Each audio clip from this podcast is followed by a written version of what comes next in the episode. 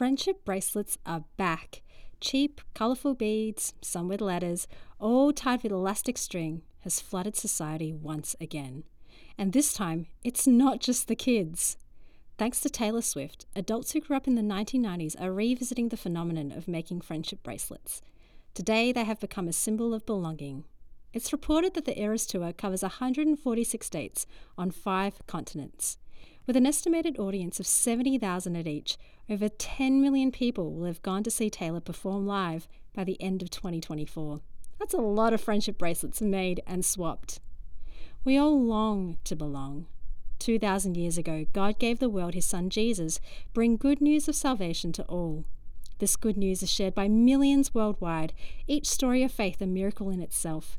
Perhaps you have your own story of faith which you could share with someone today and renew that sense of belonging. This is Sharon Cooper with God in 60 Seconds. To open more space for reflection and conversation about God, go to thirdspace.org.au.